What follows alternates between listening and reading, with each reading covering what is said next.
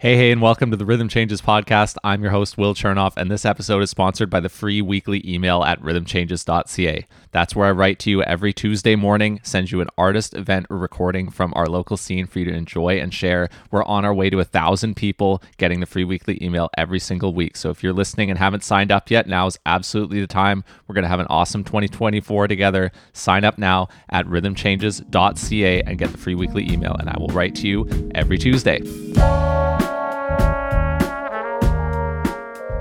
There really are, like, in my opinion, the four A's is the way to judge whether a night is good attendance, atmosphere. Obviously, there's artistry if the band is good. And the other, surprise, surprise, is alcohol sales because that's, that's how we survive. All right, we are back with another new episode, this being the last one of 2023. It's been an awesome year with you here on the show. Thank you so much for joining me. Today, we have another venue booker. I've always enjoyed talking to the people who book the music at our venues in town. This is one of the most active ones. You could say it's one of the big three or four venues right now, but there's so much I don't know about the organizer of this venue's story. So, bringing my conversation with him up next.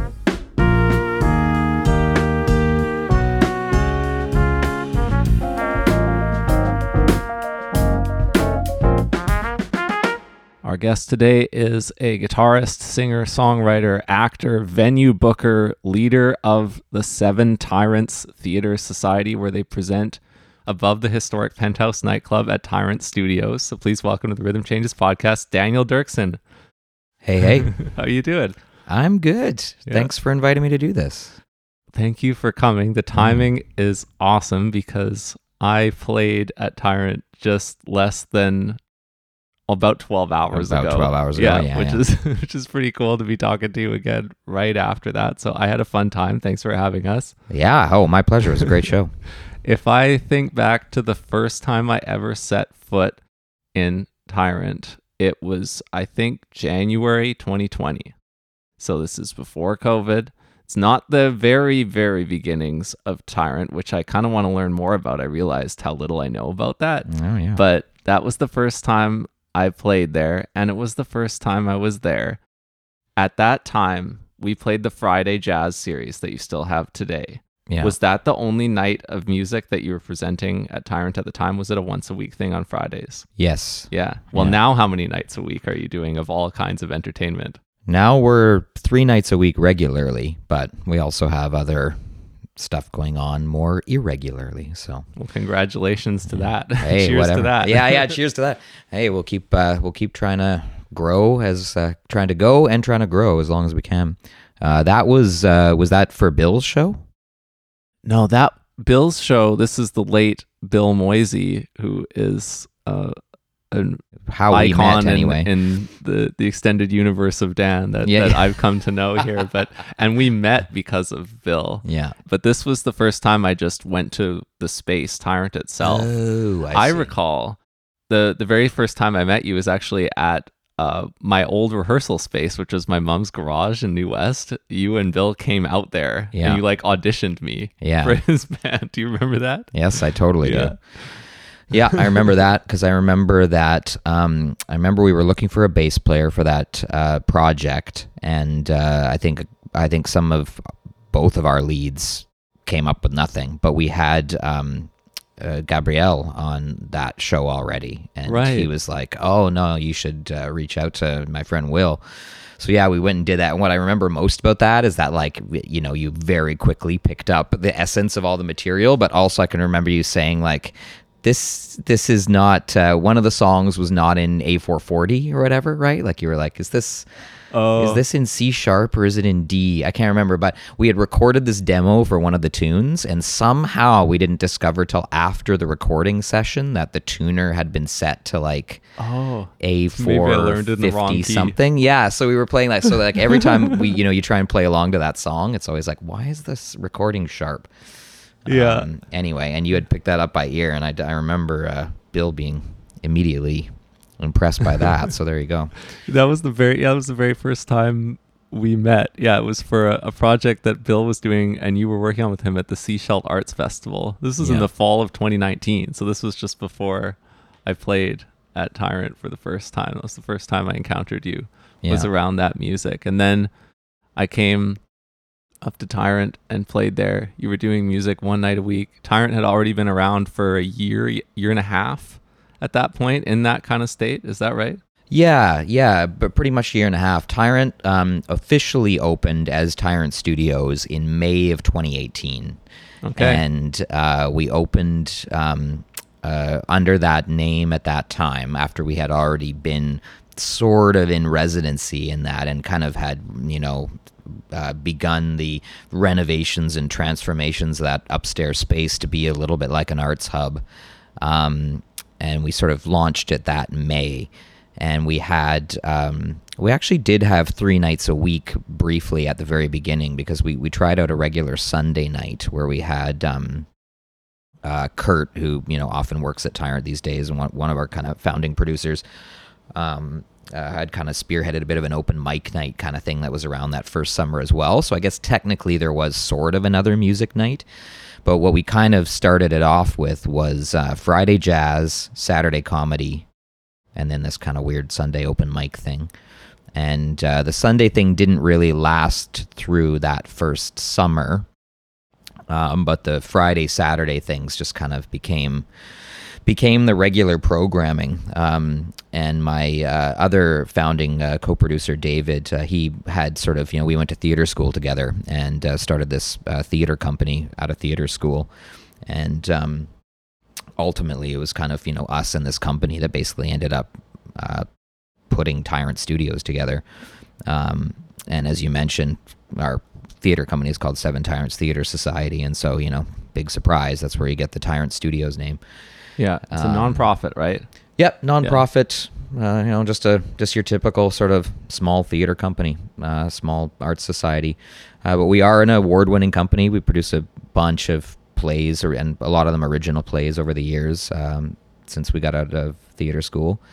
And a lot of it, by the time the kind of twenty early twenty teens had uh, um, arrived, we had started not exclusively, but we had started. Um, you know, uh, a bunch of work that was kind of site specific. We were doing a lot of found venue work. I think in some ways it's still kind of in vogue um, in the in the sort of local theater universe, but uh, for a little while there in the kind of early 2010s kind of thing, there was like a real fashion for this sort of site specific work and people were exploring doing plays at different parks and different odd places and we were kind of definitely sort of part of that wave for a little while we did a lot of work out of the classical Chinese garden in Chinatown, Science World, you know, places like that. And we ended up um, stumbling uh, across the venue that's now Tyrant. I knew the previous manager there. We had worked together at the Vogue Theater back in the day. Um, and so we would uh, rent the upstairs, what's now Tyrant, which was, I kid you not, just like empty. There was nothing in there but boxes and cobwebs and a few old chairs. And uh, we would rent it for rehearsal space. You know, the sort of back Oh, room that's yeah. now our bar room was just sort of a big empty room, and we could kind of like, uh, you know, it could be a pretty adequate rehearsal room to rehearse plays in, and uh, it was uh, the you know the price was right as well, kind of thing. So, and then in uh, towards the end of 2017, we had um, decided that we wanted to uh, do a production that year, but we didn't really have a lot of funding. We didn't really have a whole lot in the company coffers. We didn't want to let a year go by before we had um, another production. So uh, we concocted this idea. It was actually my co-producer David who found this play that he really liked uh, called A Steady Rain, which was kind of made famous on Broadway because the original production had, um, I believe it was uh, Hugh Jackman and Daniel Craig in it. And if you look online, there's this weird viral video that came out of that original production because one of these plays where the actors kind of talk to the audience in character and they're kind of like, you know, this is what happened to us and this is when then they kind of act out some scenes, but there's a lot of breaking the fourth wall, talking yeah. right to the audience and kind of the character. And they're sort of playing these kind of rough Chicago cops kind of thing.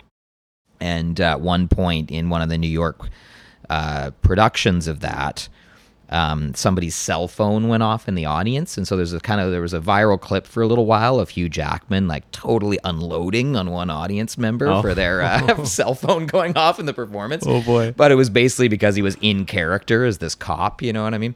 Anyway, that play. Um, uh, did really well on Broadway and stuff, and we decided to stage uh, a version of it and play the roles ourselves.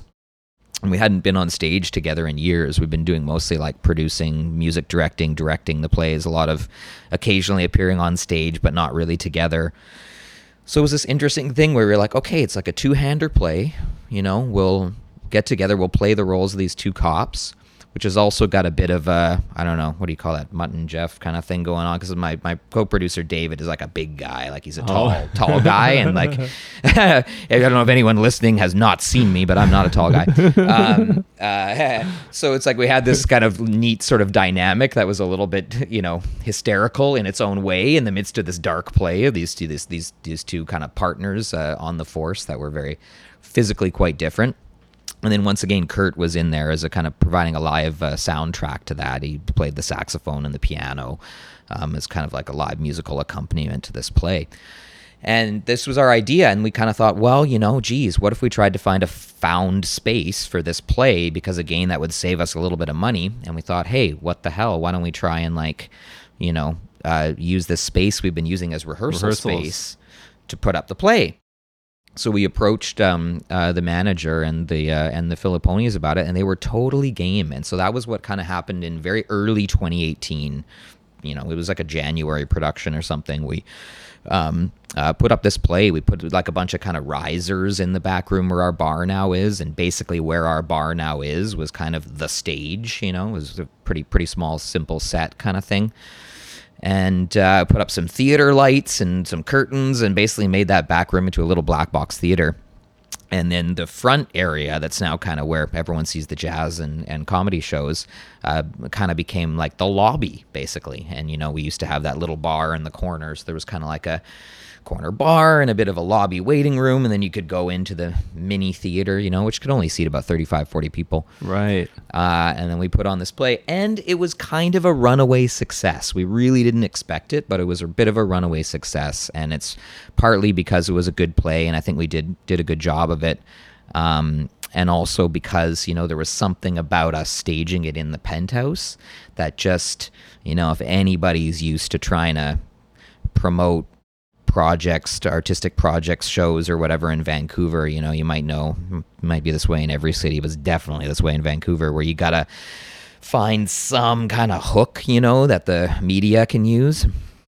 And in that case, it was like, wow, was, you know, it was, was pretty obvious what the hook was, which is that we were bringing this entertainment back to this like sort of forgotten about, in unused space above the penthouse. And so, like, we got a lot of CBC attention and stuff like that. And we literally had, you know, bringing the CBC, you know, kind of CBC radio through the place. I mean, like, well, now we're going up the stairs that, you know, uh, Sammy Davis Jr. used to go up or whatever. You know, it was like the early days of the name dropping that everybody's, you know, uh, used to me doing kind of thing every single week now.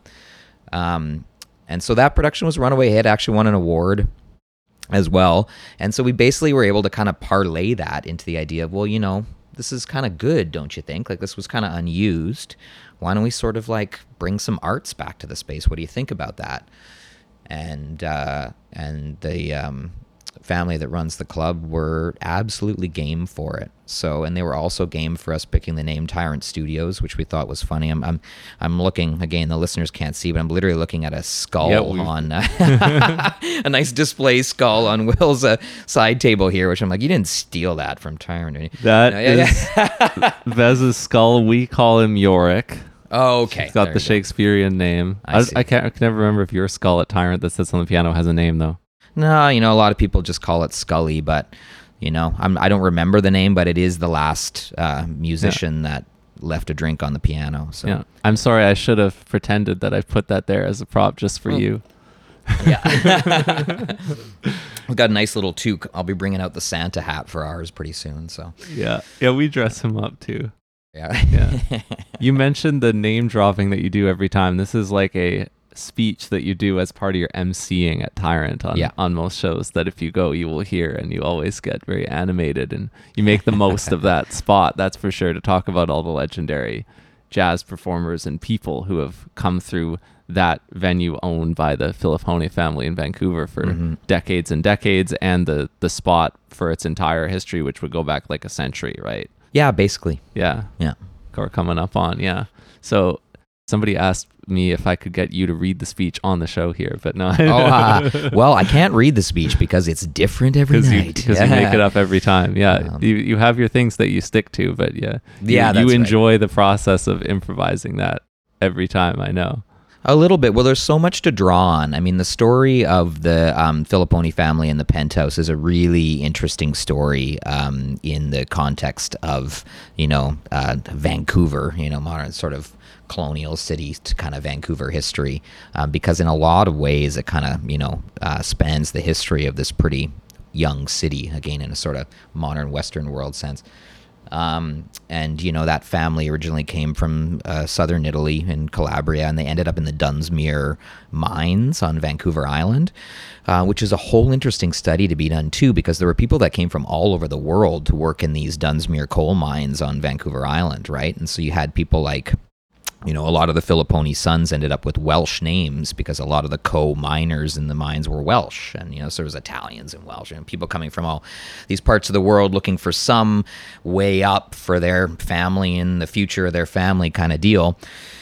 Um, and uh, eventually the family moved to Vancouver, and it was basically by that point the sons, who were pretty much teenagers at that point, if I've if I've got that right, you know, we're, we are talking the twenties. So you're right, it's about a, about a century ago. Basically, started a delivery business, Eagle Time Delivery, and uh, um, famously it was a. Um, uh, Joe uh, Filipponi, kind of lead brother, who's you know pictured on our uh, on our on our old bar back there. Still a big photo of him in Tyrant Studios who uh, had the leg up on all the other local delivery businesses because he bought a motorcycle in the kind of early days of motorcycles. So everybody else had, you know, bicycles for the local delivery, and Eagle Time had the motorcycle. So zoom, they could get it there, you know, the fastest. And back in those days, at least in our town, uh, uh, delivery was the same as a taxi company. So they were doing everything from delivering newspapers, packages, you know, anything you'd have in a pure later sense nowadays, but also basically being a taxi company and that's kind of how they sort of built that up and bought you know the the building that's now the sort of floor level of the penthouse nightclub um, to be the base of operations for eagle time delivery. And then you kind of go you know fast forward a little bit later till we're into the uh, into the 30s and into the 40s um, joe decided to uh, build himself a, an apartment on top of the Eagle Time delivery. Now, the family home was just next door, right? And I often say that in my speech, and you can see it's one of the only, basically on that stretch of Seymour, it's the only still surviving little, you know, peak roofed home. But all of Seymour Street looked like that back in the day, kind of thing, except for a few kind of garage type type uh, businesses, and pretty much everywhere was like single story or kind of story and a half in height type of deal. But he built this penthouse apartment on top of the um, of the Eagle Time delivery, which is now where we have uh, Tyrant Studios. And it was basically like he, you know, he essentially was running a nightclub out of his living room. and, you know, like you would do things like, hey, you know, you go there and bring your own booze basically and go hang out. And he would be saying, oh, I'm just having private parties with my friends. But then he would, you know, sell you like ice or seven up at an inflated price you know what i mean? And and if you forgot your booze oh maybe there was a little bit in the back kind of thing he could sell you to. Um, but obviously like you know the police weren't stupid and they knew what was going on. And so they would raid the place. And this became kind of a regular occurrence throughout the 40s so at some point in you know 1946 uh, if i've got that right um, there was a, a big raid on Joe's penthouse, and that was the headline that made the newspapers the next day raid on Joe's penthouse. And that was the family's way of kind of turning it around on the media and the cops was just to name their nightclub the penthouse. So you could say that where we are upstairs at Tyrant, which again was like unused and forgotten about for decades, is basically, you know, where the penthouse uh, actually got its name. Yeah. Um, there's a, you know, you can look more into this, but there's a sort of a really interesting history in Vancouver when it comes to um, booze, basically, because like the whole city was pretty much founded around a saloon. If you go down and, you know, into Gastown, you talk about good old Gassy Jack Saloon and stuff like that, right? This is basically like in these early logging days. It was just the whole town was founded around a watering hole, you know? yeah. But uh, once you got out of the First World War, there was sort of like um, uh, attempts to basically, you know, uh, impose a kind of teetotaling aesthetic in this town, right? They had a bit of a failed experiment with kind of a proper prohibition around the First World War times, but then their solution, as I understand it, was to effectively like try, you know, by way of laws to divorce fun from alcohol consumption in a kind of systemic way. Huh. And so for a long time in Vancouver, you couldn't exactly just as like a proprietor wanting to start a private business get a liquor license. They weren't they weren't really available to be applied for. They were very, very um, uh, sort of carefully doled out kind of thing. A couple of the hotels were allowed to have, I guess, what we would now call cocktail bars, and then otherwise you could only drink in these places called beer parlors, beer bars, and they were like basically like by design no fun drinking joints. And a lot of them were kind of in and around you know what what would now be the downtown east side kind of thing these kind of bars with no windows you know uh, they had um, as i understand it two entrances always because there was the men only entrance and woman accompanied by a man entrance you hmm. know so couldn't go in there as a woman on your own ex- with the exception of a few sort of ladies of the evening who would you know be allowed to be be waiting in there to drum up some business kind of thing. Uh, there was no uh, fun allowed though. You couldn't sing, you couldn't dance. There was no music in there. There was no darts. There was no pool. There was you couldn't even belly up to the bar. So basically, all you could do legally at an actual drinking hole in Vancouver for decades was just like go get a beer in silence go drink it in silence. And then if you wanted to go have fun at an actual other venue, you had to go to these supper clubs, right? Which would be like, yeah, there'd be burlesque and stuff going on there, but they were um, not drinking joints. You know, there was no not legally allowed to sell booze. So go somewhere else to dance and party where you couldn't drink, kind of thing. And that was how huh. the city was kind of trying to do this. So, anyways, that's sort of rambling, but basically, what happened as a result is that there was a real speakeasy culture in this town, even though it wasn't for the same reasons as when you had prohibition in the US kind of thing. And, uh, um, you know, so there were numerous of these places that were basically just, you know, bars operating out of people's attics and basements. And the penthouse became by far the most famous of them for two main reasons. And one is that they were open later than everywhere else in the early days, like open till like five, six in the morning. So wherever you were, you knew you could go to the penthouse afterwards, kind of no matter what what time of the uh, night or early hours it was. And then the other reason is maybe more connected to what we do, which is that, you know, the Philippones were very connected with the music scene and the touring music scene at the time. And so it also became the place where you could go to, you know, um, rub shoulders with Frank Sinatra or possibly even see, see uh, Sammy Davis Jr. get on the stage and, you know, sing you a tune kind of deal. Yeah. Does it ever strike you that right now, if you look at the jazz community in Vancouver or whatever you would call any of the groups of people that we spend our time with, even where it doesn't overlap, the people that you know in the creative community too. Uh, maybe you do have some other examples like this, but if I think of the jazz venues like Frankie's right now, or Second Floor Gastown right now, or other spaces like that, it's like where you are and what you have at Tyrant versus some of these other places. Like you are an ambassador of like a tradition, a historic place that is rich with tradition that is relevant to this community. And you really own that role. You know the history, you love the history, and you talk about it. well, I do love the history, and that's like a maybe that's a neat way of thinking about it. Um, and uh, you know, I suppose that is the case, and that you know I would have to to take that on. Like uh, what it only makes you know we we tried to seize the opportunity of um of uh, producing work there because we just thought it'd be you know no matter what it's just always cool to have more art spaces in town. But yes, when you've got a space that has all of that history, you sort of feel like, wow, like that's a real shame if that wasn't still going, you know? And from the perspective of the penthouse, it's been like, you know, one of the most successful things I think that uh, they've done with their branding over the last 10, 15 years has been to draw more focus towards that history. Yeah. It makes me fired up to like one day have music at the Patricia again, right? Like mm, that's one yeah. of the only other examples of a place that has like a history that long or even longer where, you know, you have the connection with Jelly Roll Morton having been in residence there in the past, and now we don't have jazz there, but we did for a while. No kidding. Yeah, no, that's a that's a that's a perfect example. And a lot of the other places are gone too. You know, there's a big new um, painting that we just hung in the back room that my aunt actually did. Um, uh, of an, another old venue in town that was around in the 70s and such called Fort Boogie down on East Hastings there. And like it's literally a parking lot now, you know. So a lot of these places, a lot of the, you know, big places, um, places that the, the big artists would perform at in town um, are totally bulldozed now. You know, a lot of them were.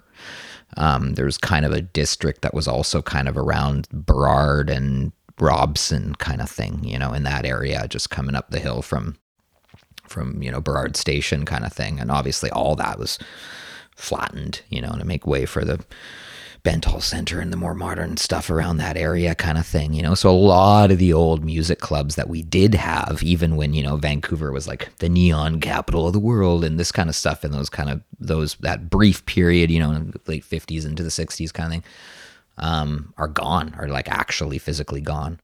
So yeah, a few places that we have, we gotta ought to you know find a way to uh, find a way to celebrate it. Yeah. I don't know. I mean, I think that that's I I think that the um I actually genuinely like. I don't just say this out of diplomacy. I genuinely uh, love all the jazz venues that we have in town. I think it's you know Vancouver doesn't really have a kind of like French Quarter thing, right? Like you can't like come to Vancouver and be like, oh man, I'm in the jazz district, and you're just like walking with your beer from one place to another kind of thing. Like yes, we don't have that. Yeah. And so it is one of those cities where you know uh, artistically you you sort of got to be a bit in the know. You got to have someone to tell you like, oh well, here's the places to check out. You know, but all of the venues are like um, fantastic in their own ways, and they really are. You know, a place like uh, like the Water Street Cafe is a fantastic listening room, and um, you know, when you go to uh, places like Havana, you know, there's they've got a place like Frankie's. You know, it's really that that kind of dinner jazz club is also a big part of like uh you know live jazz experience having that kind of venue as well and so I feel like, you know, yeah, we can sort of name drop when it comes to some of the history because we happen to be, you know, um, upstairs in the in the penthouse. But everywhere that is providing jazz in this town um, is also providing, you know, the the atmosphere of all of these places do have their own perks, you know, mm-hmm. and uh, I guess sometimes maybe it depends just what you're in the mood for or whether you feel like a certain act is well suited to that room, you know? Yeah. Now that you've been doing bookings in this jazz community at Tyrant for the past five years, do any times come to mind in particular where you booked somebody there at Tyrant to play a show and they just completely surprised you and blew you away and like you had never heard this person play before or this group play before and you were like, "Wow, I knew I wanted to do this because I said yes to this." But then somebody came down and they played and the show just blew you away in terms of what they brought to the table and and how it was. Like I'm curious about that sort of thing. You know, uh, something's come to to mind. Um, one that immediately comes to mind was, uh, you know, what were we? It was this was uh, definitely post pandemic, but it was like just kind of post pandemic when we were reopening. I think where there was a December show there. That was a show that Todd Stewart put on. Like mm. he was he was the one I gave the date to, kind of thing. He was like, "Oh, I've got this, you know, really interesting band in mind." Um, and um, I, I want to make sure I get this right. I think it I think it was Dan Howard on the bass, uh, it was, but it was definitely Noah um, uh, Franche-Nolan on the piano, who I hadn't really heard, but was sort of a little bit aware of. Oh, you know, those guys from back in town, kind of thing. And uh, Faven Kadani, and that mm-hmm. was also hadn't heard Faven. I think Faven was just getting out of school maybe at the time, kind of thing, right? Uh-huh. Oh no, no, there's a great, great trumpet player. I really wanna, really want to bring him to the room.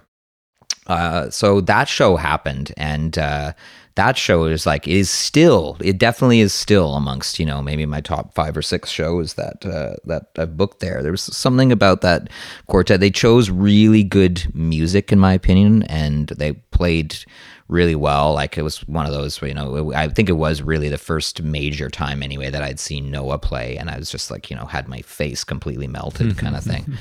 Um, but I loved that show, and it was like a super busy room, and there was a really like um, great vibe in the room, and it was one of those nights where I've joked about this before, and I know it's like sort of it feels feels sort of like maybe absurd and nerdy or something like that. But there really are like, in my opinion, the four A's is the way to judge whether a night is good.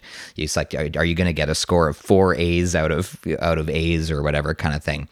Um, and there's there's they basically uh, amount to attendance. That's one factor. Um, yeah, if there's good attendance, that's always great, but you know, doesn't necessarily make or break whether a show is good. There's atmosphere because that's not exactly the same as attendance. You know, for some reason, sometimes you can get a busy room where just, I don't know, the atmosphere is not totally gelling and you get a slightly less busy room, but like everybody's just totally game for that show. So the two of those are not, are often work together, right? They often sort of come as a, as a package, but they're not exactly the same thing obviously there's artistry is what i consider one of the a's as well which is like you know when just whatever if the show if the band is good and the other surprise surprise is alcohol sales because that's, that's how we survive so you know if you get all four of those then like boom it's like it's that you got all four bases it's a home run yeah. you know you're all the way around kind of thing um, and a lot of shows will like hit three out, out of four. You know what I mean? It's like what what three out of four it is. I'm not sure. Right? You can get shows that like great atmosphere, great attendance, great alcohol sales, and it's like wow, what could be wrong with this show? Well, frankly, I actually didn't really like the band that much. You know that kind of thing. So it's like the artistry was the one thing that like didn't mm. actually rise to the top. Um, and so, you know, there's often one of those missing, if not two of those missing, kind of thing. And uh, if you can hit all four of those, then you really get a night where people are like, dang, like, yeah. oh, I want to be here again sometime, you know?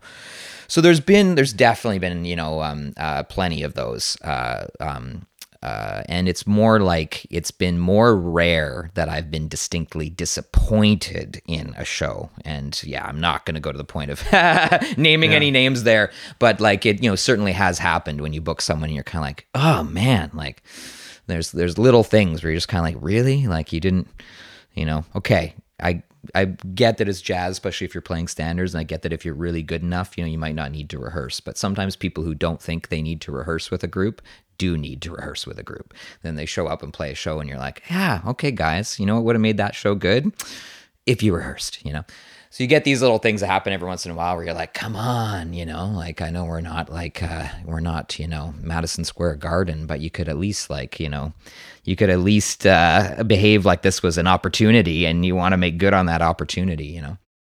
But um, that's more rare, you know, and uh, and we'll see. I'll think there might be more um, shows that pop into my mind, but that was um, that was the first one that popped into my mind because it always sort of defines to me a night that I didn't really know what to expect. You know, I just yeah. knew that I liked Todd's drumming and I wanted to give him a shot. And he was like, "No, I got a clear vision of what I want for this show," and uh, and thus it still kind of lives in my head as one of those ones that just kind of like manifested and rose out of the water and hit all those four A's, as it were. And uh, yeah, so if that was a quad A show, maybe more about expectations than actual results because actual results may vary. That's, I'm sure, one of the things that you learn if you book a venue for that number of years and beyond. But what is, what's your expectation? You don't have to think about it too much, but like, if you were to say a percent X percent of shows are gonna be those quad A rare awesome shows. Like how low is that number? Is it five percent? Is it ten percent? Like what's your baseline expectation of how rare that is? I don't know. It might be something like that. It might yeah. be something like ten percent, you know. So because you present now like, you know, two or three times a week at a minimum, yeah, that means it's like less than once a month kind of thing. Um, ah, interesting. Well, maybe the yeah. percentage is wrong. I think, yeah, I don't know. You know, it's almost like it's almost like you need. It's almost like you start to need a new category. You know, you start to get like the quad yeah. A, quad A plus. You know, what I mean, like, yeah. you get somewhere it's like really hitting it out of the park kind of thing. Yeah. Um, you know, it's a, not only a home run, but a home run that you know the newspapers talk about the next day. So maybe there's a whole other category that gets down into just like you know five percent of those shows and um, I don't know. I think if we're all you know honest as as bookers and stuff, it probably is for those really special shows, um, something like that. Because yeah. yeah, there's that last little. That's that one. That one A. That's the atmosphere thing. Like that's just this like that's just this little thing, and you just don't know it until You know, it's the what it's the magic of live entertainment is that you just can't can't get it without it being ephemeral in the moment and you know you can't know whether it's been gotten until you're actually there experiencing it. Yeah. but i do think it's more than that. Like nowadays we're um you know things are a little bit different in terms of the uh, scope of programming. So i've been able to bring in um, things that are uh, departing a little bit more from jazz even if you know even though um, i've always got to make sure they fit the vibe and the just sound levels and stuff in the room but especially on saturdays uh, which is now a regular music night I'm able to do things like a lot of, you know, Latin dance nights and stuff. And a lot of those, a lot of those will rise to that top. There's some just fantastic, you know, Latin bands in town. And that was all started by Amphibious. You know, those, those, those folks are uh, fantastic. But that was kind of like a early idea that actually Chundan, who, you know, I still hired to uh, play in my band. Like, oh, I've got this, this Brazilian band I play in. And that was one of those where it was like, you know, sort of redefines the scope of things. You're like, well, we're definitely doing this again, you know. and uh, it's hard to think of one of those nights that's been, you know, less than a quad A achievement. You know, those guys are always uh, always fantastic nights. So, so maybe, you know, maybe uh, that's like, maybe it's all kind of uh, folded in in a way that like as I'm sort of trying new things and seeing what uh, is um, you know what uh, different type of programming that I can bring into the room just opens up more opportunity for people to hit home runs. You know, yeah. um, The reason why I focus on it is definitely not to say that the other shows aren't good because they are. Even if those ones are rare, the other shows can all still be very good and there can still be a very high level of programming. The reason why I focused on it for sure is because if you're listening as an artist, uh, I wouldn't want you to do what I would be inclined to do, which would be to like beat yourself up if you didn't do that on any given show of yours. Because it's almost like part of getting a show out and completing a show to that standard is like beyond your control to some extent. Like you can prepare for it, but it's ya. like you can't you can't put the blame on yourself if you feel like your last show wasn't that good because it, it is rare, right? It's like it can still be Mm. really good and those those ones can still be super rare because you can remember from your own playing history like which year shows felt amazing on all levels and stuff. So that's why I'm thinking about it. Yeah, absolutely. No, that's that's a that's a really good point to bring up. And I think that yeah, if anybody's like I I, I think about it sometimes when I see people, you know, make I think errors of judgment or whatever in some in in in things they want to bring into the space or how they brought them in. And I just try and think of myself as a as a younger musician, you know, I I made I think a lot of mistakes just being excited and this kind of thing, right? And I and I look back on it. And so yes, like if I'm, you know, old enough now to be dispensing wisdom, which, you know, I feel like I'm getting old, but some people might not say I'm old enough to be wise. uh, but it, you know, is that you know you want to we want to be cautious about a couple of things. Like these are the things that I would I would you know tell young folks like don't overbook your bands. That's a that's the biggest lesson of local entertainment, and we can all feel like you know ah damn like you know I uh, it like it really sucks because I want to be playing every single weekend and I just want to be playing and I want people to see this band and I want to you know this kind of thing. But it's like they're not. You know, you don't have the fan base. You know, you're you know you're not Taylor Swift. You're not Five Alarm Funk. You're not going to be, uh, you know, packing out these. Um, these venues so you know if you're if you're playing with a group like more you know as, as a jazz musician or as like a singer songwriter type and you're trying to play more than once a month and like yeah you've really got your work cut out for you to be bringing people out to those shows and like don't be stupid like in a lot of ways you know venues are a one strike you're out i don't know i don't even watch baseball and yet and we've got these all these baseball metaphors going baseball all the- analogies. hitting around the bases and everything. Um, but uh, you know, that's pretty much like don't. It's a one strike you're out often with these venues, you know. And if you go and you're like, oh, thanks for booking us, and like five people show up or something like that, then it's like, why would they give you even a second chance, you know? So you don't even really get a three strikes you're out. You know, you might have to wait like a whole year, and then you kind of come back with your tail between your legs to this person and like, hey, do you think you'd give me another chance? so just don't be don't be stupid about that is what i would say you know? Don't be flagrant about that you know? Take that seriously. If you get you know, if uh, if you get the Monday night slot at Guilt and Company, like call in your favors, you know, bring out all your friends to that show, and then you'll get a Thursday, you know, that kind of thing. And uh, that has been the case. You know, there are there are some people who have asked me for second dates um, at the venue, and I haven't given it to them. And uh, it might be, you know, it'll be a mixture of those things. Like if you come in and deliver what to me is kind of a sloppy performance, and then you also didn't bring people out, then just like, what are you thinking? Like it's you know. That's like we're talking about like a one out of four on your on your Yeah, scale. yeah. Then you're talking Yeah. basically probably about a one out of four kind of thing. That's Yeah. um, that's right. So yes, there's a lot that is beyond your control because sometimes who knows? Like it, it's like we're at a space now as a venue where we're starting to develop a bit of word of mouth thing, and especially like the Friday Jazz brand is a bit of a meme that people can keep in the back of their mind and know that you know whatever they get out of a something else they're doing downtown. It's like, oh, isn't there Friday I think there's stuff going on over at Tyrant there. Um, and so that grows, but you just don't know what that's going to mean. And so sometimes, you know, you've got everything planned and you're coming in for your show and you've done everything right. You know, you've invited all the people, you rehearsed the band, blah, blah, blah, blah, blah. But also, it happens to be a night that, like, you know, a group of 10 at a work party or something that don't even know you decided to come take in Friday jazz or whatever. And for some reason, they won't shut up or something like that. Like, these things happen, you know what I mean? and so it isn't always your fault but there are things that you can do and um uh, you know, like uh, again, to sound sort of grumpy old man about it, what I would say to like anyone starting out is like, don't be, don't be sort of like cocky to the point that you're, um, that even though you don't think you are, you're actually disrespecting the person who's given you the opportunity, and that would mean things like as much as possible come in sounding rehearsed. I'm not I don't I don't care if you rehearsed. Like I'm not going to police that, but you better sound rehearsed. If you don't sound rehearsed, like, you know, all of us who like but we just sit there like rolling our eyes at the back of the room kind of thing.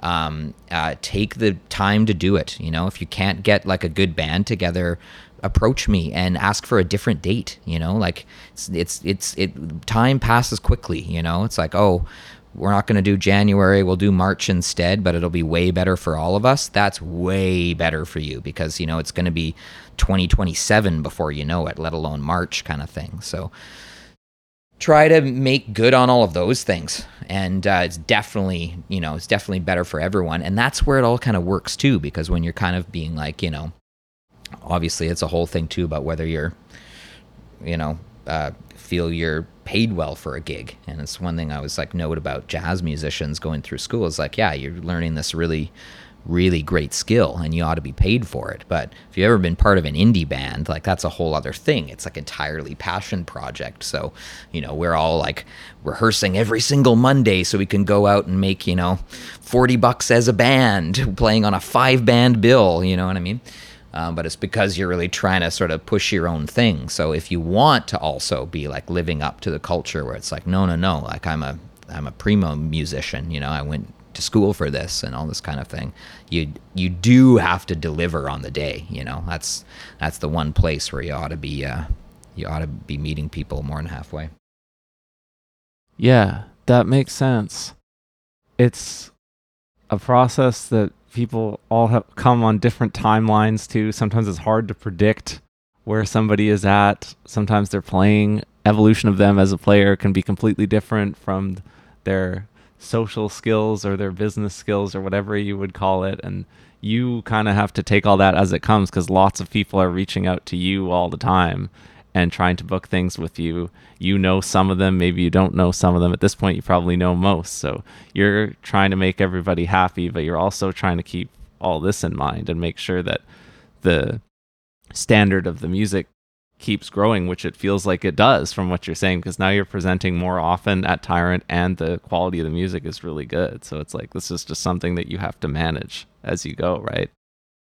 Totally. Yeah. And I, you know, the the it's there's um the venue uh started out and um you know uh with people not knowing what it was. And so it's like, you know, there's a lot of um I think that we were able to give a lot of opportunity to a lot of young jazz musicians and comedians, you know, in the early days because nobody knew the place existed. And so, you know, but it was a place that you could come and play. And, you know, some of those early Friday jazz things, right? There's like six people in the audience kind of thing. And that'd be like a good night type of deal, you know? So, um, the early days, I think a lot about that because I'd like to be able to uh, keep um, as much as possible Tyrant as a place that's uh, continuing to offer opportunities to young musicians, musicians coming just out of school, kind of thing. Um, but also, yeah, you know, the venue grows and it's like uh, you can be only as good as your last meal, right? There's that kind of thing. Like when you go out to a restaurant that you've always liked, and for some reason that one day they didn't cook the meal properly, like it be six months before you go back again, or it might be a year before you go back again, you know, because that negative experience can wash away a number of positive experiences. So it's not, um, uh, we don't quite have the luxury anymore to just put anything up without at least being concerned, invested in it being a good experience for our audience, you know? Um, and so I try to find that balance. That's why I tell people when they're reaching out to me for a date to, to reach out to me, you know, make sure they reach out to me because I will keep a list of people basically in order that they reached out to me. And so you're going to be in that list. But then when I'm ultimately trying to book the months, there's other things that come into the programming equation. It's got to be, you know, oh, okay, is this going to be a really good night? Does it seem to fit with, you know, the kind of, I don't know, a sort of uh, like some sense of variance in the programming that month, something like that. But I do still try to pay attention to people, and I definitely, um, you know, like uh, all those other things being equal, I'll give somebody who's, you know, young and established the same level of opportunity. That's one thing at our venue, you know. It's like it's going to be more about the actual like demos you can send me or the intriguing nature of the project if I think that it's got a good angle to cut through the noise of the other programming going on in the scene. That's way more important to me than how many years you've been in the scene, you know. Yeah. I want to ask you what a a dream level goal that you have for Tyrant is. Like because of how much you've grown it already. Like if it kept growing to the the nth degree of how you could imagine it to, where where could it go in the next couple years and like what what would it look like if you just put on your full optimism glasses and you think about the potential of it? Wow. I mean, yeah, what would it look like? I guess just I guess just more stuff, more people, you know? Like it's when when when there's really good nights there, um I feel like that's what I want to see the place as, right? It's it's only so big. Um so, like, yeah, you know, again, like any sort of high end restaurant or whatever, like you want to basically get a place to a place where you're regularly having to tell people, like, sorry, we don't have any room for you tonight, kind of thing. And then there's like really a just a like a demand. For, then you get the FOMO, right? Then yeah, yeah. Then you get the FOMO. Yeah. uh, so yeah, so it wouldn't like I don't know in terms of atmosphere or vibe, you know, wouldn't be so different. But there'd be little things like you know, could we expand to yet another night a week? Um, is there room for more early or late programming? Like I've done a bunch of little pilot projects and they work out or they don't because, you know, obviously there's a lot of unique things about our, our circumstance being inside the penthouse building and going through those same sort of front doors. So we have a lot of, you know, we have to we have to schedule things a lot with their front door staff and this kind of thing. So these there's these little like there's these teeny little you know uh, inflection points or whatever, you know, cruxes kind of thing, um, devils in the details um, about that venue. But it would be like the more that the venue can prove itself, um, uh, the more that those things can sort of you know take care of themselves or make make their own argument for themselves. So there's all sorts of little things like you know be um just you know uh, better and better equipment, you know stuff like that. You know, money to do better restoration work uh, more quickly on the piano, for instance, or uh, bring in just you know better speaker and monitor stuff. Those are all like little details, but I would just love to see more of that stuff, you know, uh, coming into place. Like, you know, I'm still at a place now where, you know, if the vocalist that night needs an extra wedge monitor, I've got to, you know, steal the speaker from the back room and put reemploy it in the front, you know. So these are all little things, or it's like some of the sconce lights on the side, you know, like the electrical wiring doesn't work anymore. So those are actually just little like battery operated things. And like, you know, at least least once a month, I'm up there standing on a chair replacing batteries so that we can give the illusion of mood lighting to our customers, you know. so it's little things like that that are maybe not all that interesting and that don't actually change too too much. You know, when when there's a good night at Tyrant, it is kind of how I see it in the future. I just see more of that and fewer of the little like bugaboos that I have to deal with on the back end. Yeah. So, in terms of the seven tyrants and the structure and the operations of Tyrant, do you still have your co-founder? Do you have a, a, team with more people involved right now? Is a lot of it has a lot of it focused on yourself? Who who's on your team right now in this era of of running Tyrant? Yeah, the main team right now is still kind of like you know basically the core three producers from the early days. Um, my uh, co-artistic producer David is um, uh, dealt a lot more with the comedy in the early days and you know basically has a young family now yeah. through the pandemic so is not on the ground there as much for those two reasons but he you know um, works a lot in sort of uh, computers and printing and stuff like that and so he helps uh, a lot on the back end um, so that's uh, um, uh, yeah, he's still involved, but it's a it's a different dynamic than pre-pandemic, where it was Friday jazz, Saturday comedy, and so mm. you know there's the producing the venue stuff um, in the background, but then even on the ground presence, you know, on the nights, we would sort of be sharing that fifty percent, and you know, and the actual producing of the event that night, we'd be sort of doing, you know, I would do Friday, he would do Saturday, kind of thing.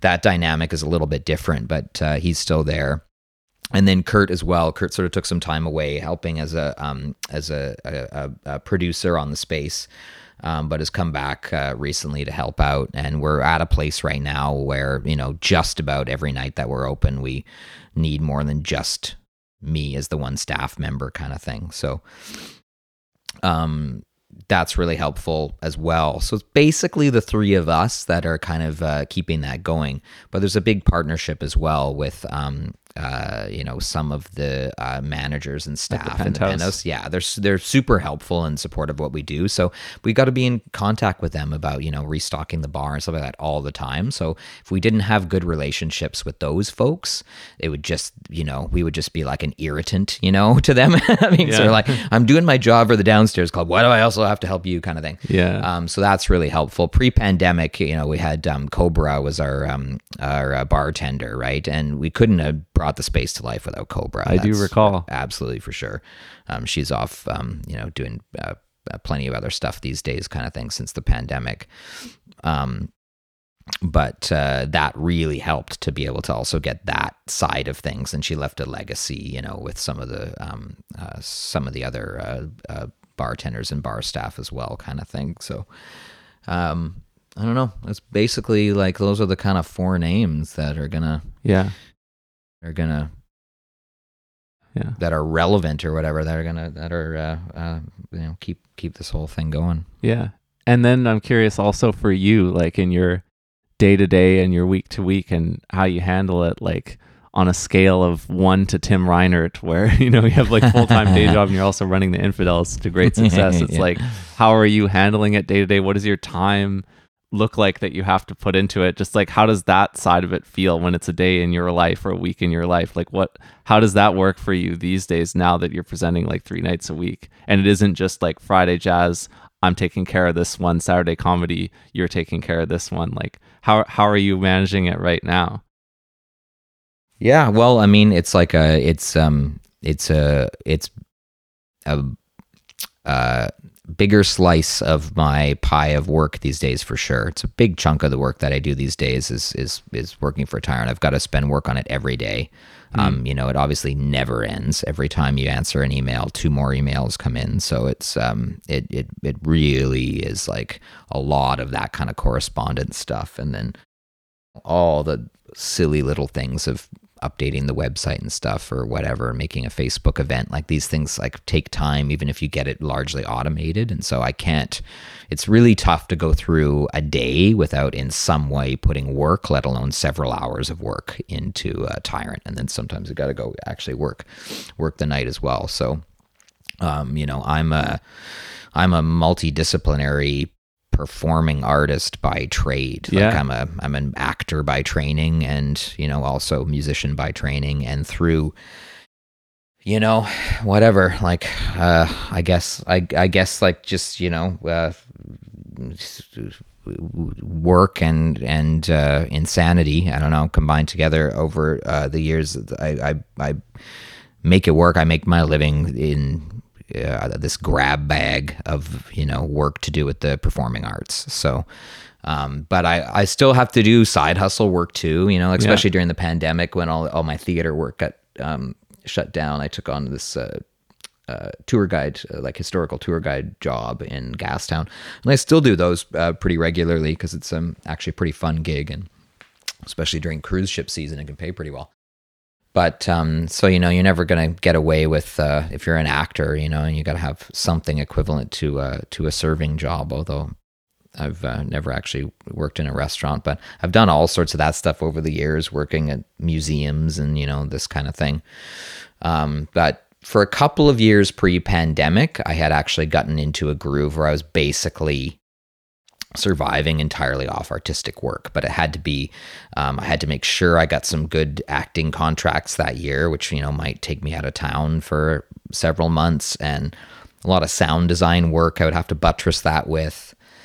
Um, but nowadays like uh, yeah tyrant is a um, veritable actual job um, amongst it all. And it has to be because yeah i've especially with the way some of the the roles have shifted over the last little while i am doing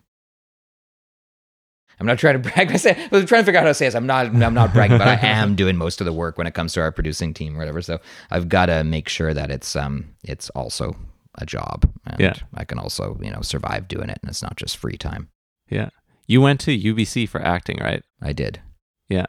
Now, because that was a little while ago, like, I mean, I went to CAP a little while ago too. So, you know, fair enough. We're in the same boat.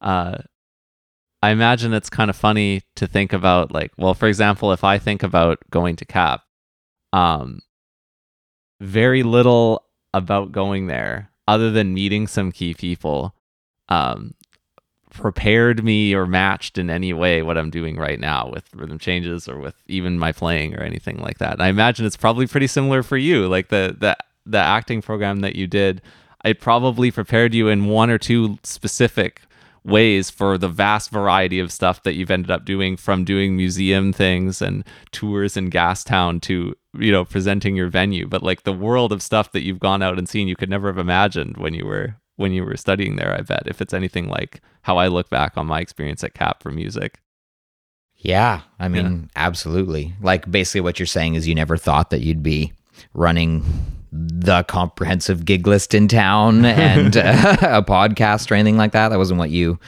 envisioned uh, all those years ago. In that Yeah. case, yeah, it's I, similar. for I sure. didn't envision the component work that made it up is maybe even more Mm. what I'm thinking. And maybe that would apply to you as well. Like the things that you have to do day to day for any of those things, whether you're out doing contracts or whether you're doing tours in Gastown or whether you're doing the administration of Tyrant, Yeah. you know, the, and the component things of what I do, like um, producing audio or you know going to shows and writing about them and and listening to all this new music and and publishing about them and trying to curate all of that just like you know you would curate a venue almost it's like those things are all kind of emergent components of what you just described is like it has to end up as a job or it has to end up as work and it's like these are all things that have hit me you know, as they come. And I, I, I wouldn't have predicted what they were at all, or I wasn't prepared for them at all. That's kind of what I'm thinking. Yeah.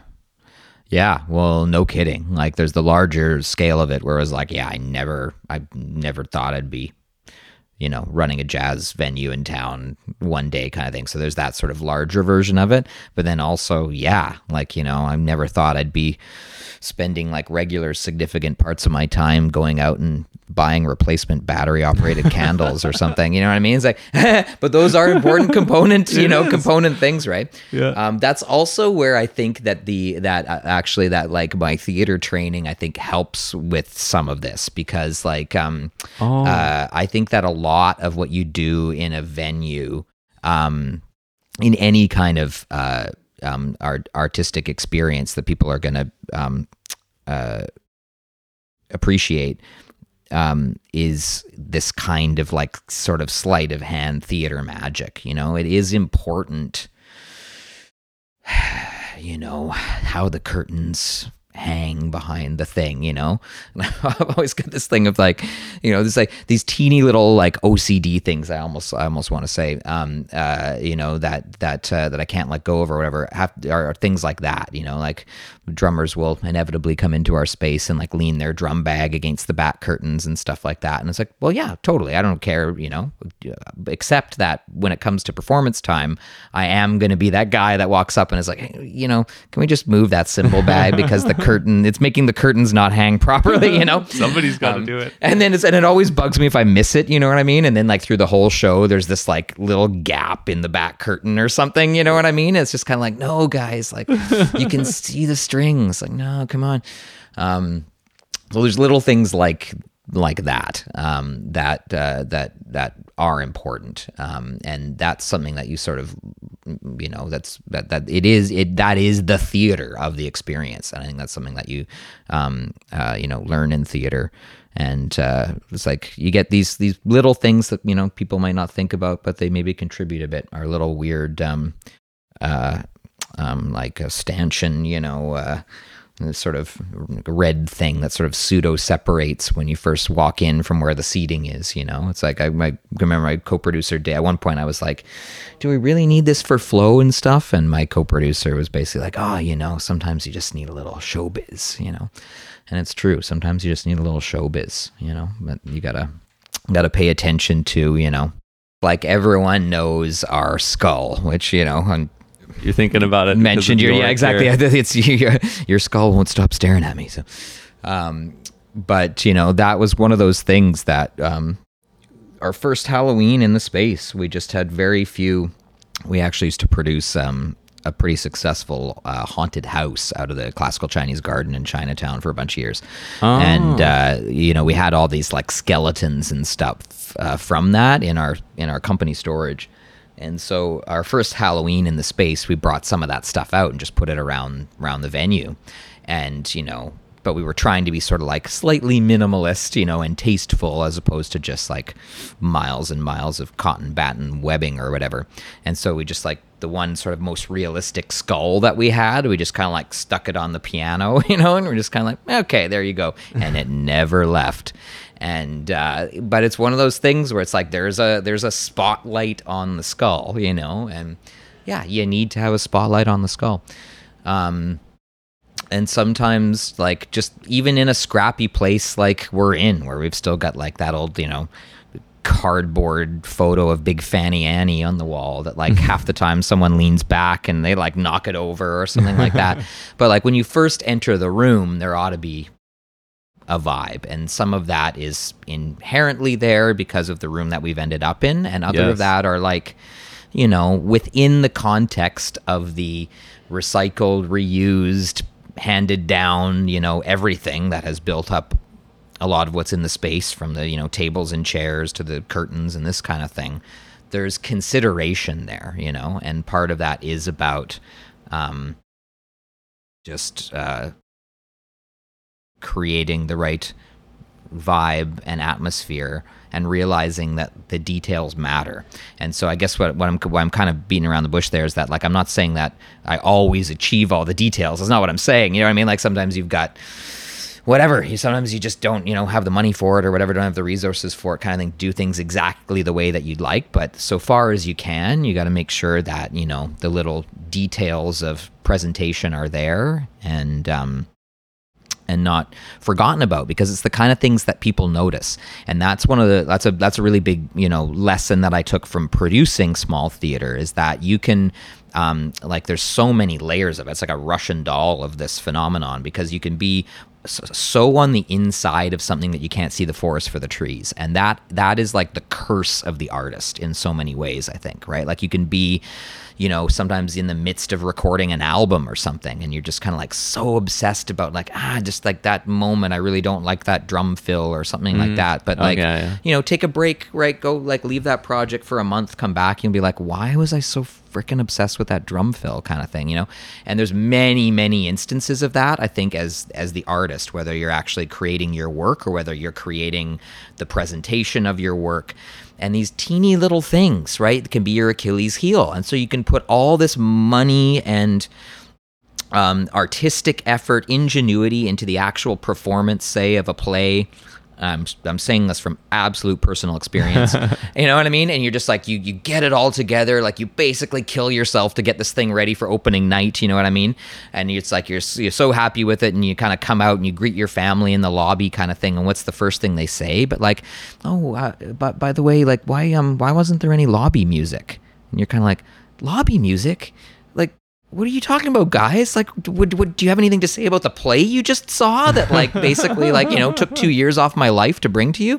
Um, but no, what was the first thing the audience experienced? You know, was the fact that they walked into a theater lobby and there was no like atmosphere music or something on there, and so you got to be left going like, wow, that was actually an incredibly small, incredibly important part of that audience experience. You know, wow, and um, yeah, I think that the same can go for venues, but it also like it can have its opposite. It can have its corollary with uh, live venues too, because sometimes like the scrappiness of a venue is part of its charm and its set design and its theater, you know. But it's just about I think trying to find a way to step outside of uh, your own internal artistic sense and think about the um, you know, it's almost like if anyone's familiar with any any theater discipline, it's almost like viewpoints work, where you got to kind of try to have that sort of uh, that audience eye as they talk about. Like even if you're like really within the scene and within the moment, you ought to also be thinking about, you know, how is the audience experiencing this, and uh, that's. Um, I still find that a tough thing to wrestle with and to have both of those brains on if I'm actually producing an event, you know. Uh, but the but you know that's a skill that I've been able to hone more and more as I spend so much more time just basically like curating what's ultimately other people's performances because I can think about those outside things like okay guys like all this is really great, but you know your band would actually look better on the stage if the singer stepped over two feet this way, you know, and that can seem like an absurd thing, but it's like what it means is that when someone's taking a picture, you know, when Vincent or Sapalo or whatever comes into the state the place and takes a picture, it's going to be a better picture, you know, mm-hmm. you're going to get the mm-hmm. whole band in that picture. One of your band members isn't going to look four feet higher than the other band member, or you know, this kind of thing. So, and like yeah, if you don't think about that stuff, all you're left with. There's a film director back in theater school that said that. He's like, the job of the director is to make sure you get the shot on the day. That's the job of the director. You know, it's like, it's not about post production vision. It's not about pre production vision. Those things are all in there, I suppose, but it's about getting the shot on the day. Because if you dismantle the entire thing and then you go back and there's a, a boom mic that's made it into the shot. It's like you can't fix that. I mean, I guess nowadays you, you, you could. could. Yeah, nowadays just, but that doesn't invalidate the point. Yeah, it doesn't invalidate the point. At least I hope it doesn't invalidate the point. yeah. So uh, stay. It's, it's it's the humility to adopt the audience view as much as possible to achieve success. Totally. Yeah. And actually, you ought to think about that in terms of um, the way you put your sets together and stuff too. Uh, it's like you know, I like to impart impart these these observations of mine because they're like they genuinely are as much for me, uh, you know, to try to remember when I'm performing. But uh, people often ask, like, you know, how long should the sets be, kind of thing. And I used to be like, oh, they're just like two 45 minute sets. But nowadays, I'm a little bit more like, you know, if you're going to have a shorter set, make it the first set. You know, like we talked about this last night when it was like, let's let's try to end the first set around 10:30, kind of thing. And I know my speech went a little bit long last night or whatever kind of thing, but the idea is that like you want to you want to give people a really good first set that makes them be like, "Oh man, that was really awesome." Uh, but that doesn't totally fill them up, you know? It's like either today I'm apparently either using baseball or restaurant metaphors. So back to another restaurant. Where it's like you get that like really really good meal, but it's not f- it's not good enough to fill your stomach. It's not big enough to fill your stomach. That's what you want out of a first set. People are sort of like, "Oh man, that, you know, that little tagliatelle thing was amazing." you know what I mean? But I definitely also need the second course kind of deal. Um, but also because like yeah if you give them like a really awesome over one hour first set or kind of thing then people are gonna especially since you know we start our music at 9.30 or whatever people are gonna look at their watches and be sort of like ah, it's almost 11 like actually why don't we go home? Like it was a really great show. We were totally satisfied by it but we had enough we're our stomachs are full. Let's go home so you got to consider these little things. I also think that if you have guests in your set, you know, you got to be careful about that. Kurt and I were talking about this the other day too, about how like that's a really precarious thing. Like, don't save your guest artists entirely for the second set, be- unless you announce to the audience in the first set, because people might leave and then they're gonna miss the guest artists, you know. But also like give them a reason to stick around. So give them something in the second set that they're not going to get in the first set. So it's like a really good strategy, I think, if you've got like, you know, guest horn players or something like that coming up or whatever, or a guest vocalist, is like bring them up for like a tease moment in the first set, you know? And then be like, you'll be seeing more of this person in the second set. And it just, you know, gives the audience more reason to stick around, kind of thing. Yeah. Can we exit off of the Tyrant Highway for the time being and talk about your music? I would love to do that. Of course. Yeah. So, in terms of what is out there in the world, when I think about, okay, what am I going to uh, mention first because I want to hear more about it? The most recent project that's on my radar that you've got in terms of recordings is Lonely Birthday. Is Yeah. that right? That's right. Yeah, released in 2021 Yeah. under your name. Yeah. And you've also played several times this year at Tyrant with your own band. Yeah. And that is similar in some sense to what is on this album, Lonely Birthday. This album's on Bandcamp, it's also on streaming.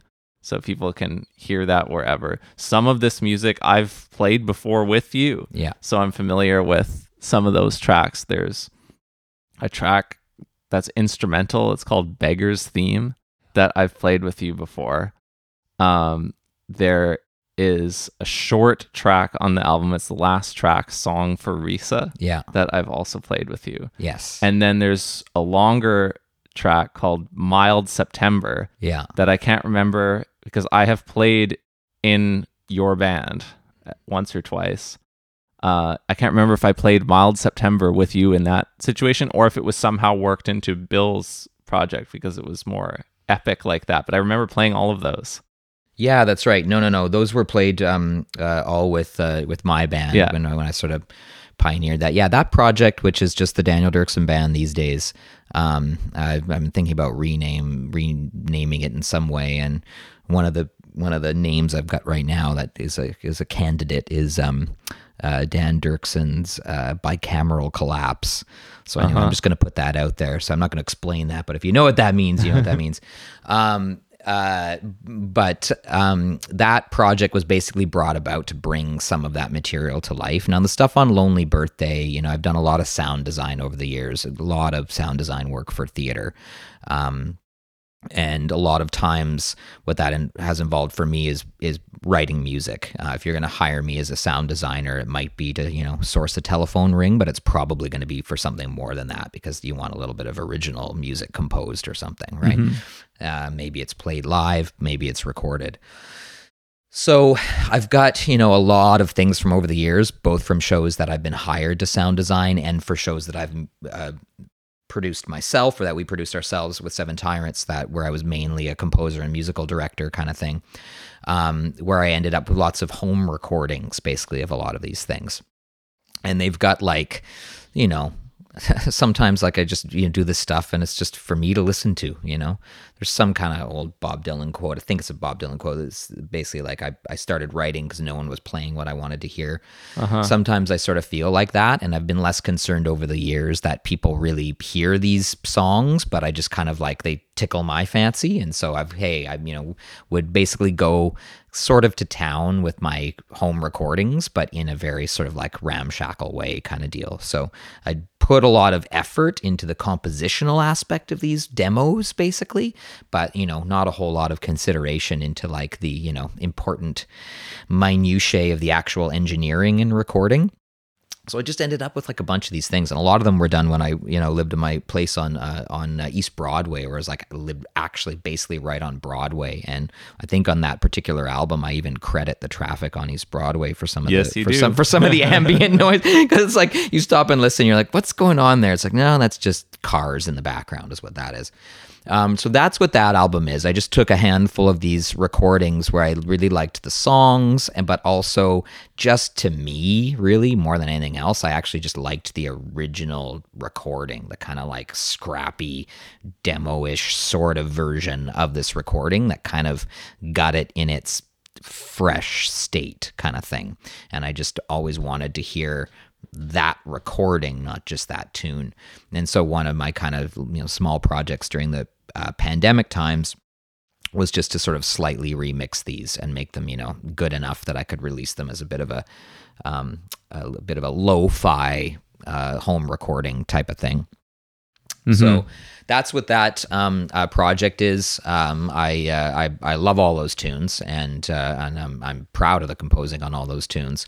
And then they've also all got their like you know super silly little things and you know where like so there's at least one track where like some of the stuff is like recorded with a mic on my cell phone kind of stuff you know Yeah. um, but um, there are a bunch of fun tunes, and then what I kind of did coming out of the pandemic uh, was try to try to put together a band to play some of those tunes, and you know they're all like personal tunes where I've played basically all the instruments on them, kind of thing. But it's all just through layering at home, so I got to put together a band to play that stuff, and then it starts to you know take on a world of its own. And I thought, okay, well, you know, actually, I ought to get a proper horn section for this. And oh, yeah, dang, that's another tune I wrote that needs a violin. I guess I need a violinist, and you know, this kind of thing.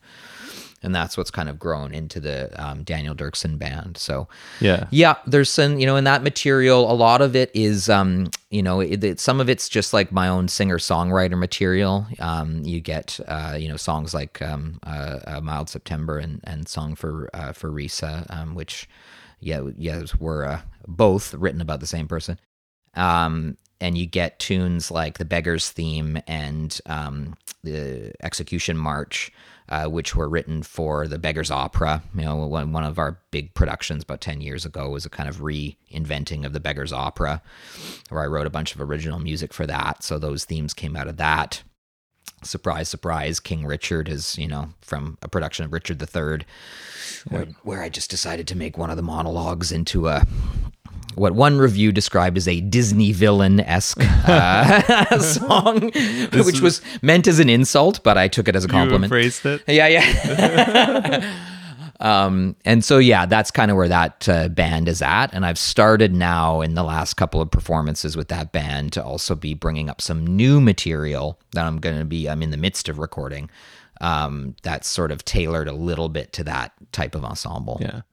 So you've got, yeah, I know that you have new recordings in the works. You mentioned that to me at some point that you're in the progress of putting out another record and like what would feel to me as like the the best realization of the band that I've stepped out and played in with you that I've heard so far. Like you're working on that right now.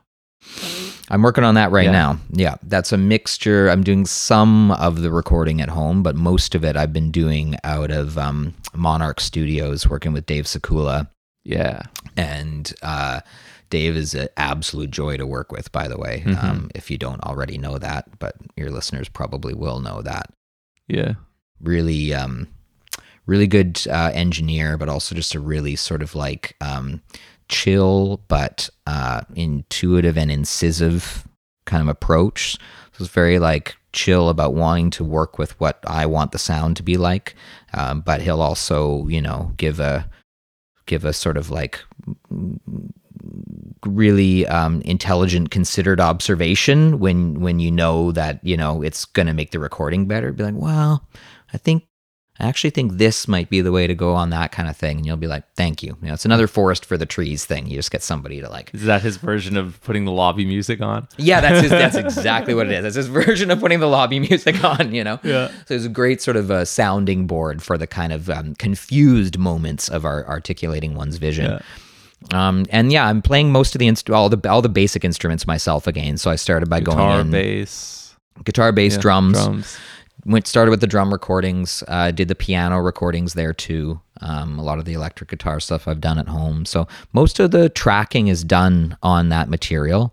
Um, it will be a seven or eight, uh, song, six to eight song album, de- just depending on what I decide to actually put through to the final thing. And most of that album has not been heard before. There's a neat tune that um, I wrote uh, recently. At least I, I, think it's fun. But it was a it was one of these tunes I wrote like in MuseScore. You know what I mean? I was Uh-huh. kind of playing around with notes and just writing and whatever. And then it was like, okay, I guess we'll try and put this on a band.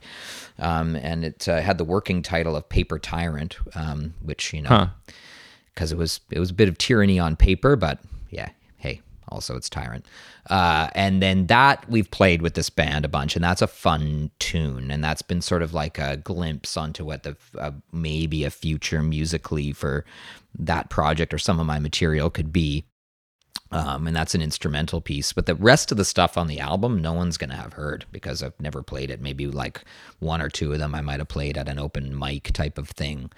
Yeah. Um, but it's almost all stuff, not entirely. It's almost all stuff that I wrote during the pandemic. A lot of it is introspective. I don't know how you felt during the pandemic, but for me, the pandemic was a real sort of like um, uh, self examination, course correction, like, you know, what have I done with my life? Okay, I did some stuff, but oh God, oh, but okay, but oh God, but oh, okay. You know, there was a lot of like lying awake at night kind of thing, being like, what have I done? And what do I want to do if this ever ends? Um, So there were some tunes that came out of that that all have this kind of vibe of, of um, yeah, of just, you know, taking myself to task is almost how I want to say it and it's got a you know it's got a jazzy bluesy thing but also a kind of singer songwriter thing. And then there's a couple tunes that are uh, older tunes again from the theater tradition. You know there's a great uh, duet that i've on there that i've wanted to record for years um, called a time for love which was written for a, a production called ebenezer which was our kind of revamp of the christmas carol a bunch of christmases ago um, that we did. And i wrote a bunch of music for that. And it's kind of a duet between Ebenezer Scrooge and uh, Belle, his uh, lost love. And I always just thought, like, you know, that's a tune. That's a tune I want to record and put on an album. So Yeah. uh, I've got that one on this uh, recording as well. And I don't know, I had set kind of a target date for having it out before the end of this year, but I'm not sure I'm going to hit that. Probably not. Actually, I'm pretty sure I'm not to hit. I, I'm pretty sure you're Yeah. not. the smile that put, went across your face was just like, that's never, not going to happen. Yeah. yeah. Uh, but we will look forward to when it does. One of your notable past bands was called Two Apple Tobacco. I never heard this band though. I've I've only checked out the recordings. I, I didn't hear you play live with them. Yes, that Apple. Tobacco. That was a big. Um, I was that. I was my main avenue for. That was my main band for for years, and a main avenue for um, Yeah. for kind of creation. A fr- band with a bunch of friends, and you know we're still not dead. We're just sort of on like a little bit of a weird, you know, uh, cryo freeze or whatever kind of thing at the moment. And I keep trying to plan a nice uh, reunion. We've actually got a third album. Um, uh, that's mastered and ready for release. And our second album was never really properly released. So we kind of released an EP. And then, but if you go onto Bandcamp, there's a whole second album there. Is that Squinter's Paradise? Yeah, that's Yeah. called Squinter's Paradise. That album was, if anyone's a Pink Floyd fan, that was our, our singer and flautist at the time um, uh, had never heard Dark Side of the Moon. And so it was just one of those things where at some people were like, well, we got to sit down and listen to this. And when the Great Gig in the Sky came on with the sort of like super famous, you know, whoa, whoa, whoa, Vocals. it was, it was sort of solo. Um, uh, basically, uh, there was anyway, it was a strange conversation that came up of like, oh man, I'm, I, you know, uh, I was like, because I wanted a vocal solo. I was like, it's got to be like Great Gig in the Sky, and she was like, I've never heard that. Okay. Oh. Um, and uh, and then it was like, okay, well, I can't really do that, at least not without squinting. I guess you'll have to write a song about squinting. So then I was Ah, like, well, okay. okay. what I'll do is I'll write a whole freaking rock opera about squinting. How about that? And it's basically like a, uh, we called it a pan-apocalyptic fantasia was the kind of subtitle we had for it. But it's basically a kind of like absurd story of like a kind of post you know climate change destruction of the world where all the sea levels have risen and all the communities have to flee to the interior but all that's left in the interior is like super burnt way overly sunny kind of like you know horrible desertness type of thing.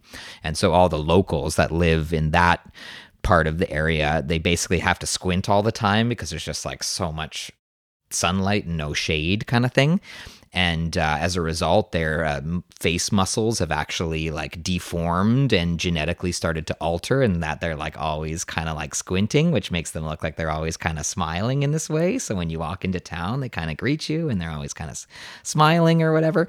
But it's really not a smile. It's there it's actually a very sinister place. They just kind of you know their muscles have evolved that way because they live in the uh, post-apocalyptic desert.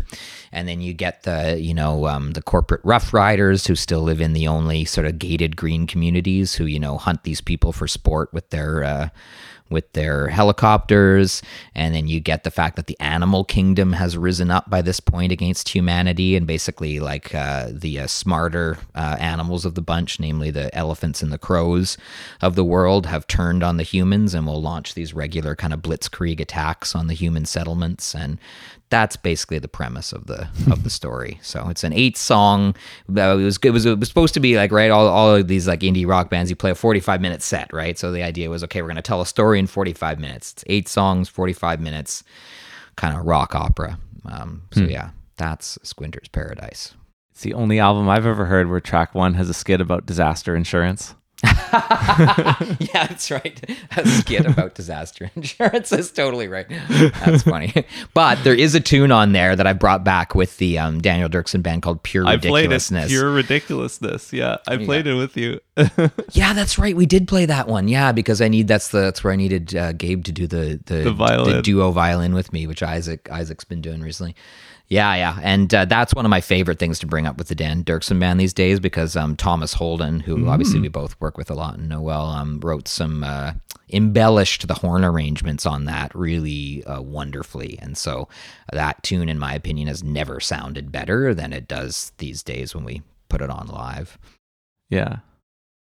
Yeah. It's yeah, you have you have like such a a command of your own material. And that might sound like trivial to you, like of course I do. Like it's my songs, it's my stuff, but you know, sometimes you see people who they put out their own stuff and they're very kind of sheepish about it, you know, and they they don't they don't want to just to to stick their head up and say anything about it or to talk about the story behind it or anything, but you you tell the story of your own music here and your own songs and the you craft them in such an epic way but you also just you embody and you deliver the story of it so well in such an epic way and it like speaks to your multidisciplinary training right like being being an actor and being a musician and you just you just own your material and and you get you you go all out on it. i love that oh geez, thank you. I mean, uh, that's quite a compliment. Well, I don't know what to say on that except that, like, at this point, I've conceded to the fact that this is just who I am and what I do. So, uh, when when some harebrained, crazy vision idea that I have makes it out into the world and I like it, like, there's, you know, I don't know. For me, at least, there's no greater pleasure than that. It just it feels awesome to kind of smile and be like, wow, okay, boom like that that exists you know uh, and i like it at least hopefully uh hopefully other people will too you know Yeah. I think that's an awesome place to end it. We covered a lot of fun ground. Man, I want to thank you again for for joining me on the show. I had a great time chatting with you. Oh, totally. Yeah. Uh, I had a great time too.